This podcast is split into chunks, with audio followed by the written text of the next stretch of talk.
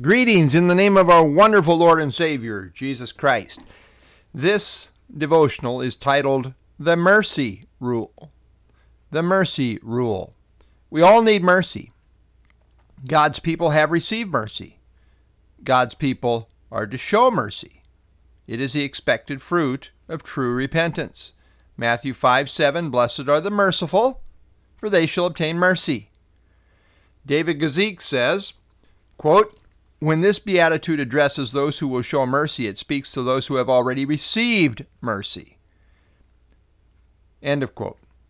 We do not earn salvation by being merciful. Rather, because we have already been saved, we should then be merciful. It's a matter of bearing good fruit. God expects His kingdom children to be merciful because they have received mercy. And in the showing of mercy, they are blessed and receive even more mercy. God is a merciful God, and his children are therefore also called to be merciful. We reap what we sow, and as we extend mercy, we reap mercy.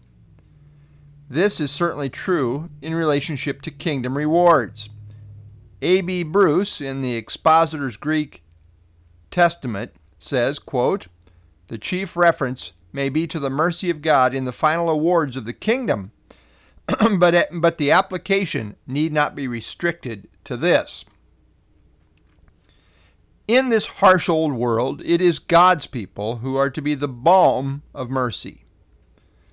It is kingdom people who are to be a merciful influence of kindness and caring in a God honoring way. You see, mercy cares about the hurting, takes pity on those who are in misery because of their own foolishness, Spiros Zodhiates says, quote, The merciful are characterized by a caring attitude for those who are in misery. End of quote. But there's more. To be merciful is to be actively compassionate. But it goes even further, being extended towards those who don't deserve it. It's one thing to have pity on those who deserve it, but mercy extends pity and sympathy towards those who don't deserve it.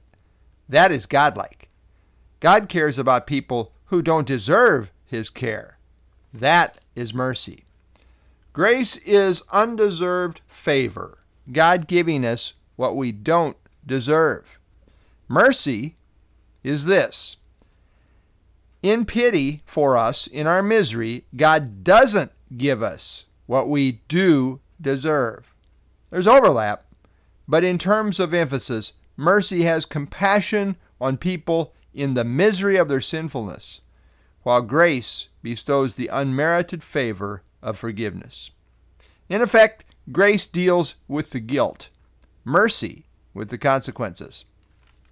Titus 3 3 through 7 says, For we ourselves were also once foolish, disobedient, deceived, serving various lusts and pleasures, living in malice and envy hateful, and hating one another. But when the kindness and love of God our Savior toward man appeared, not by works of righteousness which we have done, but according to his mercy, he saved us through the washing of regeneration, the cleansing of regeneration, and renewing of the Holy Spirit, whom he poured out on us abundantly through Jesus Christ our Savior having been justified by his grace, we should become heirs according to the hope of eternal life. Lord, we thank you for your uh, amazing grace and your mercy. And uh, Lord, we uh, just want to say thank you for all that we have in you. And Lord, as those who have received mercy, uh, we are then uh, called to show mercy. Blessed are the merciful, for they shall obtain mercy. And so, Lord, I that this is characteristic of, of your kingdom people, those who have uh, ultimate citizenship in the kingdom. We are called to be a merciful people. And so, Lord, help us to reflect you well today as we serve you. And I pray in Jesus' name, amen.